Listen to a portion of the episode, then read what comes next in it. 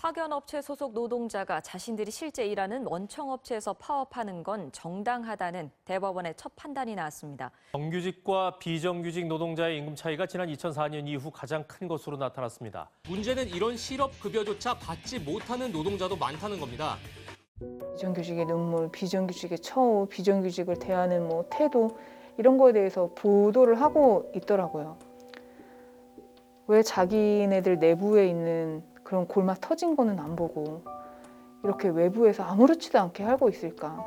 이 상황이 발생하고 나서 누구 하나 이 부분이 잘못됐고 저희가 하는 얘기가 진실이라고 말하는 사람이 아무도 없어요. 그분들이 기자인데 자신들의 직무유기가 아닌가. 방송사 비정규직 다섯 번째 이야기는 MBC 보도국에서 일했던 두 작가의 이야기입니다.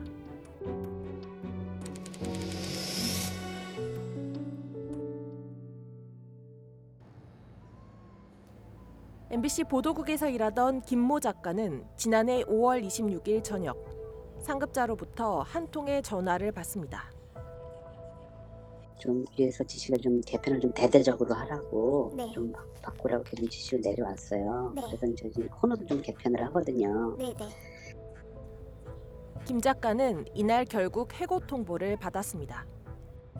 그래서 아, 정말 좀 대단히 죄송한데 네.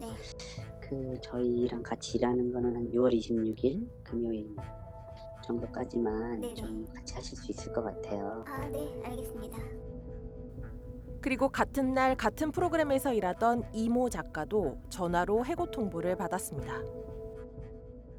다른 코너에 대해서는 변화가 있어도 제 코너에 대해서는 문제가 없다라고 생각하던 상황에서 처음에는 그 사실을 되게 받아들이기 힘들어 했었고 그 전화를 받으면서도 실감이 나지 않았는데 두 작가는 2011년 서로 다른 시기에 MBC 보도국의 채용 공고를 보고 지원해 입사했습니다. 이 작가는 외신을 소개하는 이 시각 세계 코너를 맡았습니다. 채용 당시 외신을 보고 한글 기사 원고를 작성하는 필기 시험도 치렀습니다. 한 시간 후에 방송이 시작될 거라고 가정한 후에 원고를 쓰라고 했는데 당시 제가 맡게 될 프로그램이 외신이다 보니까 로이터 외신 이제 그 번역을 해서 직접 우리말 원고를 써서 작성해서 그 부분으로 일차적으로 평가를 받았고요. 아침 6시에 방송되는 생방송 뉴스이다 보니 늦어도 새벽 3시에서 3시 30분 사이엔 출근을 해야 했습니다. 그러니까 막 알람 여러 개 맞춰놓고 그럼에도 뭐 내가 맞췄나? 계속 밤에 보고 또 어쩔 때는 늦는 꿈도 꿔요. 그게 이제 강박이 심하니까 왜냐면 생방송은 제가 늦어버리면 그냥 끝나니까 다른 사람이 할 수 없고 하니까 이 시각 세계 코너를 담당한 이 작가는 정규직 PD와 협의해 그날 방송될 외신 아이템을 선정한 뒤 다시 부장, 부국장에게 보고하고 MBC 기사 입력 시스템에 접속해 원고를 작성했습니다. 작가가 작성한 원고를 토대로 편집자가 영상을 편집하고 스튜디오에서 리포터가 원고를 읽었습니다. 김 작가가 담당한 아침 신문 보기 코너의 업무 과정도 이와 유사했습니다. 응급한 일이 생겨도 두 작가가 먼저 챙긴 건 일이었습니다. 이 작가는 지난 2019년 5월 새벽 출근길에 차량이 반파되는 사고를 당했습니다. 여느 날처럼 출근하는 아침이었는데 비가 좀 많이 쏟아지고 있었고요. 어, 터널 빠져나와서 내리막길에서 차가 제어가 안 되면서 미끄러지면서 가드레일을 들이받았어요. 다른 차랑 이제 충돌하지는 않았는데 그 차, 제 차 자체가 이제 반파돼서 이제 그 자리에서 폐차를 해야 될 정도로 사고 상황이 좀 심각했거든요. 지나가는 사람이 이제 운전자가 죽었을지도 모르겠다라고 신고를 해서 그 당시에 이제 경찰차와 소방차와 모든 차들이 좀 달려왔었고 그런데 이 작가가 향한 곳은 병원이 아닌 회사였습니다. 차 에어백이 모두 다 터지면서 찰과상이 좀 심하게 입었었거든요. 그래서 팔에서 피가 나고 그 모습으로 회사를 갔을 때 어, 동료들이 굉장히 놀랐었고 그 저 스스로도 그날 방송을 어떻게 했는지 좀 정신이 많이 없었는데 그래도 저 때문에 방송이 피해를 입으면 안 된다라고 생각을 해서 그날 어떻게든 일을 해야 된다라고 먼저 생각했던 것 같아요. 김 작가는 아버지가 돌아가신 상황에서도 회사에 출근했습니다. 누가 대신 해줄 사람이 없으니까. 그래서 이제 택시를 타고 도저히 운전은 못 하겠어서 인천에서 택시를 타고 이제 서울 상암을 가서 다른 날처럼 일을 다 하고 그리고 퇴근을 할 때 이제 부국장한테 아버지가 돌아가셨다 라고 말을 하고 이제 다시 병원으로 갔죠. 그런데 10년 가까이 30대 열정을 다 바친 직장에서 되돌아온 것은 전화 해고 통보였습니다. 김 작가는 해고 이유가 코너가 폐지되기 때문이라고 통보받았습니다. 아침 신문 보기를 아침 신문 보기 코너는 폐지를 하고 요거를 좀 다른 형식으로 좀 바꿀기로 저희가 좀 회결과 좀 결정이 됐습니다. 위에서 대대적으로 바꾸라는 지시가 내려와서 코너를 없애려고 한다라고 얘기를 하니까 제가 뭐 거기다 대고 왜요? 왜 없애요? 뭐 이런 얘기를 할 수가 없는 거예요. 아침 신문 보기는 당일 조간 신문들의 주요 뉴스를 소개하는 코너였습니다. 해고 통보를 한 상급자의 말대로 코너는 폐지됐을까? 개편 전후 방송이 어떻게 바뀌었는지 살펴봤습니다. 먼저 6월 26일 개편 전 마지막 방송. 오늘 아침 신문 보겠습니다. 먼저 경향신문입니다. 강경화 외교부 장관이 지난 22일 유네스코 측에 서한을 보내 그리고 사흘 뒤 개편된 방송. 간밤에 새로 들어온 소식 그리고 사람들의 관심을 끈 뉴스를 전해드리는 뉴스 열어보기 시간입니다. 신문부터 살펴봅니다. 먼저 한겨레입니다. 달라진 점이 있다면 코너 이름이 아침 신문 보기에서 뉴스 열어보기로 바뀐 점, 그리고 조간 신문에 인터넷 뉴스가 추가됐다는 점이었습니다. 이 작가가 맡았던 이 시각 세계 코너도 어떻게 바뀌었는지 살펴봤습니다. 이 작가가 마지막 근무를 했던 6월 26일 개편 전 방송. 프랑스 파리의 상징인 에펠탑이 지난 3월 코로나19 때문에 폐쇄됐는데요. 그리고 사흘 뒤 개편 후 방송.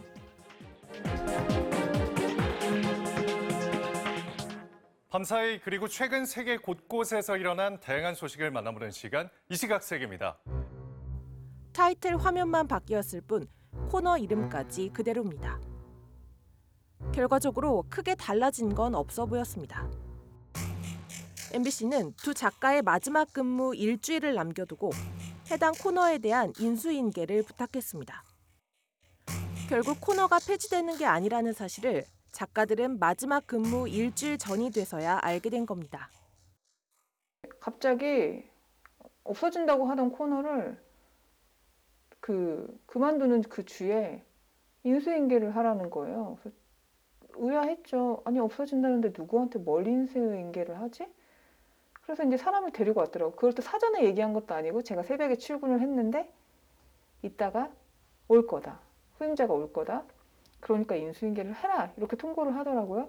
회사가 이제 매년 적자 때문에 힘들어하고 있었기 때문에 비정규직을 정리하는 수순이라고 생각을 했는데 실질적으로는 이제 새로운 작가 그것도 경력이 없는 경험이 없는 작가를 다시 제 자리에 앉히는 걸 보면서 굳이 개편을 하려는 취지가 뭔지 혼자 또 그 부분에 대해서 많은 생각이 들었던 것 같아요. 그렇게 10년 가까이 MBC 보도국에서만 일했던 두 작가는 해고되는 진짜 이유가 뭔지도 모른 채 씁쓸하게 마지막 근무를 해야 했습니다. 마지막 날 자꾸 보도 본부장, 보도국장이 온다고 기념 사진을 찍고 가라는 거예요. 아니 무슨 뭐 승진을 한 날도 아닌데 저희 기다려 그리고 계속 전화를 하더라고요. 가지 말고 기다렸다가 사진 찍고 가라고. 두 작가의 경우 계약 기간이 6개월이나 남아 있었지만 계약서상의 계약 기간은 아무런 의미가 없었습니다. MBC가 적용한 조항은 민법 제689조. 위임 계약은 각 당사자가 언제든지 해지할 수 있다는 내용입니다. 프리랜서 위임 계약서라는 거는 사용자가 맘대로 정해서 사- 서명을 강요할 수 있는 부분이고 중요한 건 이거를 그 서명을 강요받는 입장에서는 거부할 수가 없는 거죠. 생각해 보시면 이거를 저는 안 쓰겠습니다. 이 조항이 부당하니까 고쳐주세요 할 수 있는 프리랜서 작가는 아무도 없을 겁니다. 두 작가는 지난해 8월과 9월 각각 서울지방노동위원회에 부당해고 구제 신청을 제기했습니다. 용기가 필요한 일이었습니다. 부당해고 이 진정을 넣을 때, 아, 나는 이 일을 못할 수도 있겠구나라는 생각을 하고 그런 결심을 하고 이제 진정을 넣었거든요. 얘 시끄럽게 한 작가야. 얘 그런 일 있었잖아. 이게 너무나도 꼬리표처럼 붙을 게 뻔하니까. 방송계에서 작가가 급작스럽게 잘리는 일은 비일비재합니다. 누구의 눈밖에 난다거나 이 사람은 이제 같이 일 못하겠다라고 하면은 그냥 말 한마디에 잘릴 수 있는 구조라서 정말 뭐 프리랜서라고 하지만 을 중에 을일 수밖에 없는 거죠. 하지만 부당해고 구제 신청까지 제기하는 경우는 매우 드문 일입니다. 용기를 낸 건 또다시 이런 일이 반복되지 않길 바라서라고 했습니다. 저는 10년 동안 명확하게 지시받은 상황이 확실했고 그래서 그 부분을 좀 진호위에 가져가 봐야겠다 생각을 했고 다른 작가들이 을의 입장이고 방송사에서 일을 해야 되는 상황이지만 또 부당한 일을 당하지 않길 바라는 마음에서 진호위에 가게 됐습니다. 진호위 신문 과정에서 MBC는 두 작가가 대본을 자유롭게 작성했기 때문에 업무 수행 과정에서 지휘 감독이 있었다고 보기 어렵다고 주장했고 두 작가는 아이템 선정부터 원고 작성까지 데스크의 지휘 감독을 받았다고 맞섰습니다. 진호위는 김 작가의 경우에 대해서는 화해를 권고했습니다. 그러자 MBC는 이런 화해 조건을 제시했습니다. 첫째, 근로기준법상 근로자가 아님을 인정하고 둘째, 합의 이후 민형사나 행정상 일체 이의 제기를 하지 않는다는 것이었습니다. 이 두 가지를 전제로 합의금 300만 원을 주겠다고 했습니다. 저희는 근로자성을 주장하면서 부당해고를 따지는데 뭐 이건 화해가 아니고 그냥 백기 들고 투항해라 이런 의미로 받아들여지고 사실 그래서 저희가 되게 분노했었죠. 하지만 두 작가는 진호위로부터 부당해고 여부를 판단받지 못했습니다. 노동자성을 인정받지 못해 아예 사건이 각하 처리됐기 때문입니다. 서울 진호위가 이들의 노동자성을 인정하지 않은 이유는 위임 계약서를 작성했고 인사 규정을 적용받지 않았으며 업무에 대한 자율권이 보장됐다는 등의 이유였습니다. 김 작가는 상급자의 지휘 감독을 입증하는 녹취 파일도 증거로 제출했지만 좀 민감한 내용이어가지고 네. 일단은 그 회사 논조랑 관련돼 있어요. 그냥. 네네. 그래서 일단은 왜냐하면 우리 회사는 약간 뭐 하는데 반대하는 입장은 아니야. 적어도. 네네. 그래서 그 기사 일단 빼고요. 네. 첫 번째 기사 기사 있죠. 네. 그 보세요. 예, 종합소득 네. 그건 그는 말이 안 되는 기사예요. 그거는 아 이거 다 찾아보고 있는 건데. 네. 네. 기사를 웬만하면 하지 마세요. 상급자의 지휘 감독을 인정하는 증거로는 반영되지 못했습니다. 진호의 판정에 대해 두 작가 측은 법원이 이미 인정한 노동자의 요건을 후퇴시킨 것이라고 비판했습니다. 그런 부차적인 요소들을 주요 판단 근거로 삼아서 노동자성을 부정했다는 한 가지 문제가 있고요. 굉장히 후퇴를 한 거죠. 아, 대법원 판례는 어쨌든 간에 일관되게 이렇게 얘기하고 있거든요. 계약의 형식이 무엇인지는 중요하지 않다.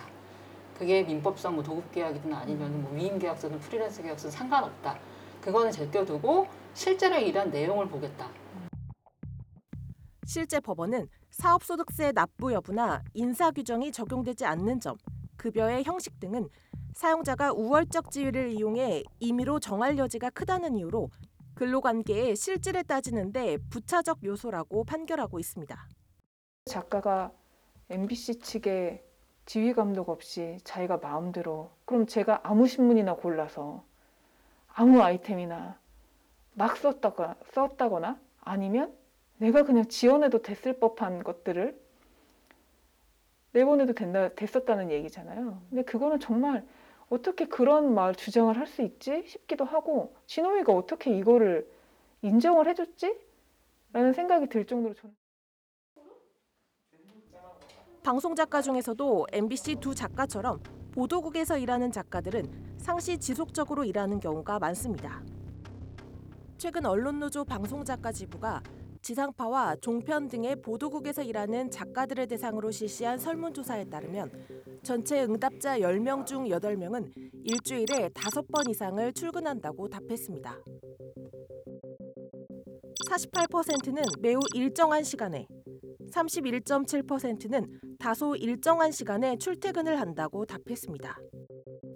주 15시간 이상, 40시간 미만으로 일하는 작가가 47.2%, 주 40시간 이상, 주 52시간 미만으로 일하는 작가가 45.2%였고 10명 중 7명은 업무 지시자의 지시 내용을 본인이 변경해 수행할 권한이 없다고 답했습니다.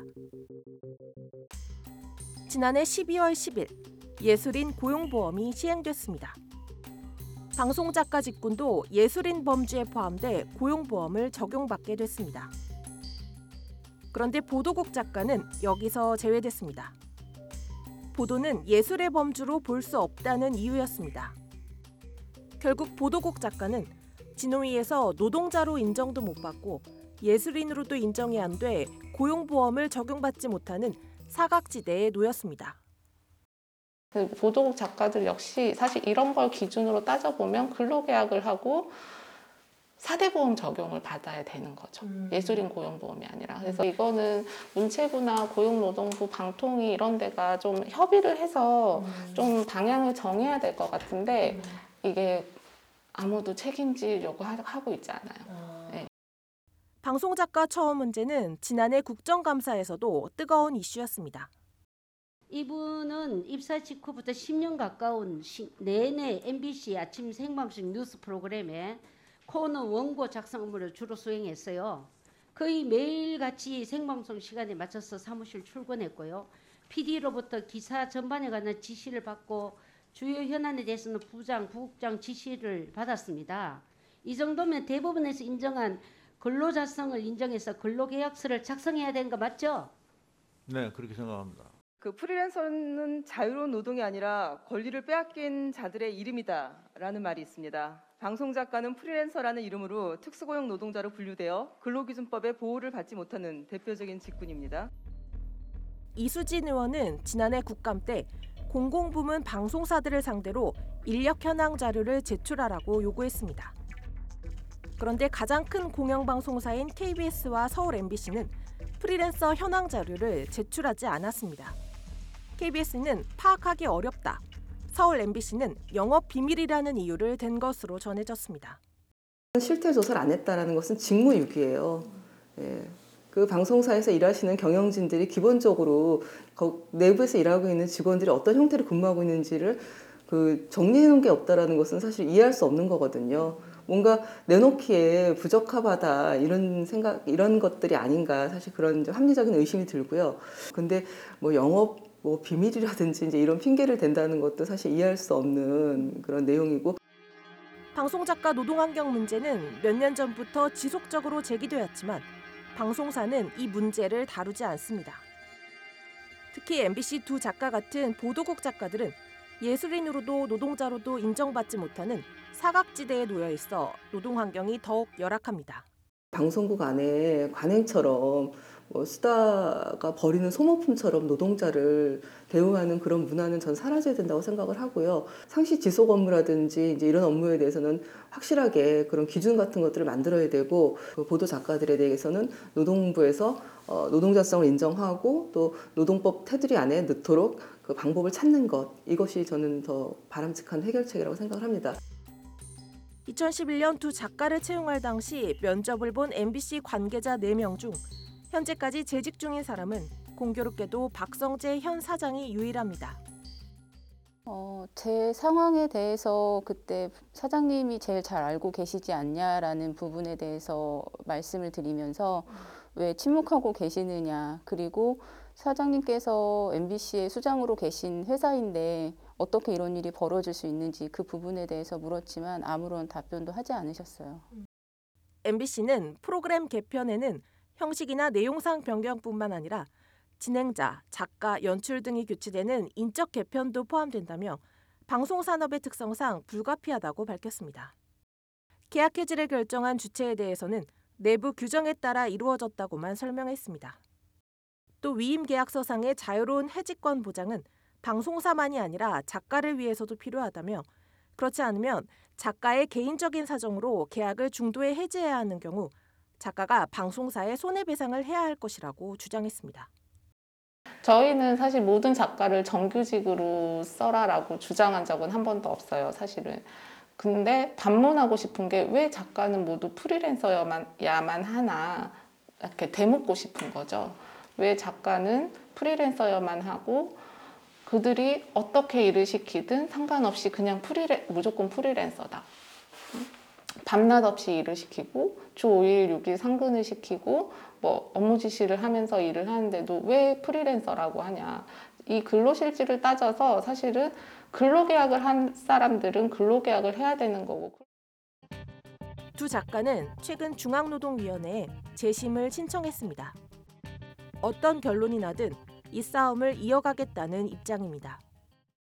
회사가 이제 계속 비정규직 문제에 대해서 방송에서 언급을 하는데 정작 자기들 그 내부 문제에 대해서는 방송사의 관행 그런 부분만 내세워서 어, 당연시하게 이제 사람을 아무렇게나 쓰고 버리는 거에 대해서 반성을 좀 했으면 좋겠다라는 생각에 생각이 들어서 이 싸움을 계속 해야겠다라고 생각을 했어요. 두 작가가 지난 9년 동안 데스크로 만난 MBC 기자는 50여 명에 이른다고 합니다. 그 50명의 기자들은 MBC 기자들의 그래도 꽤 큰 비중을 차지할 텐데 과연 이런 이 소식을 접하고 무슨 생각을 하고 있을까? 무슨 생각을 하면서 비정규직 리포트를 만들까? 그게 궁금해요. 나중에 만나면 누구에게라도 한번 묻고 싶어요. 뉴스타파 조현미입니다.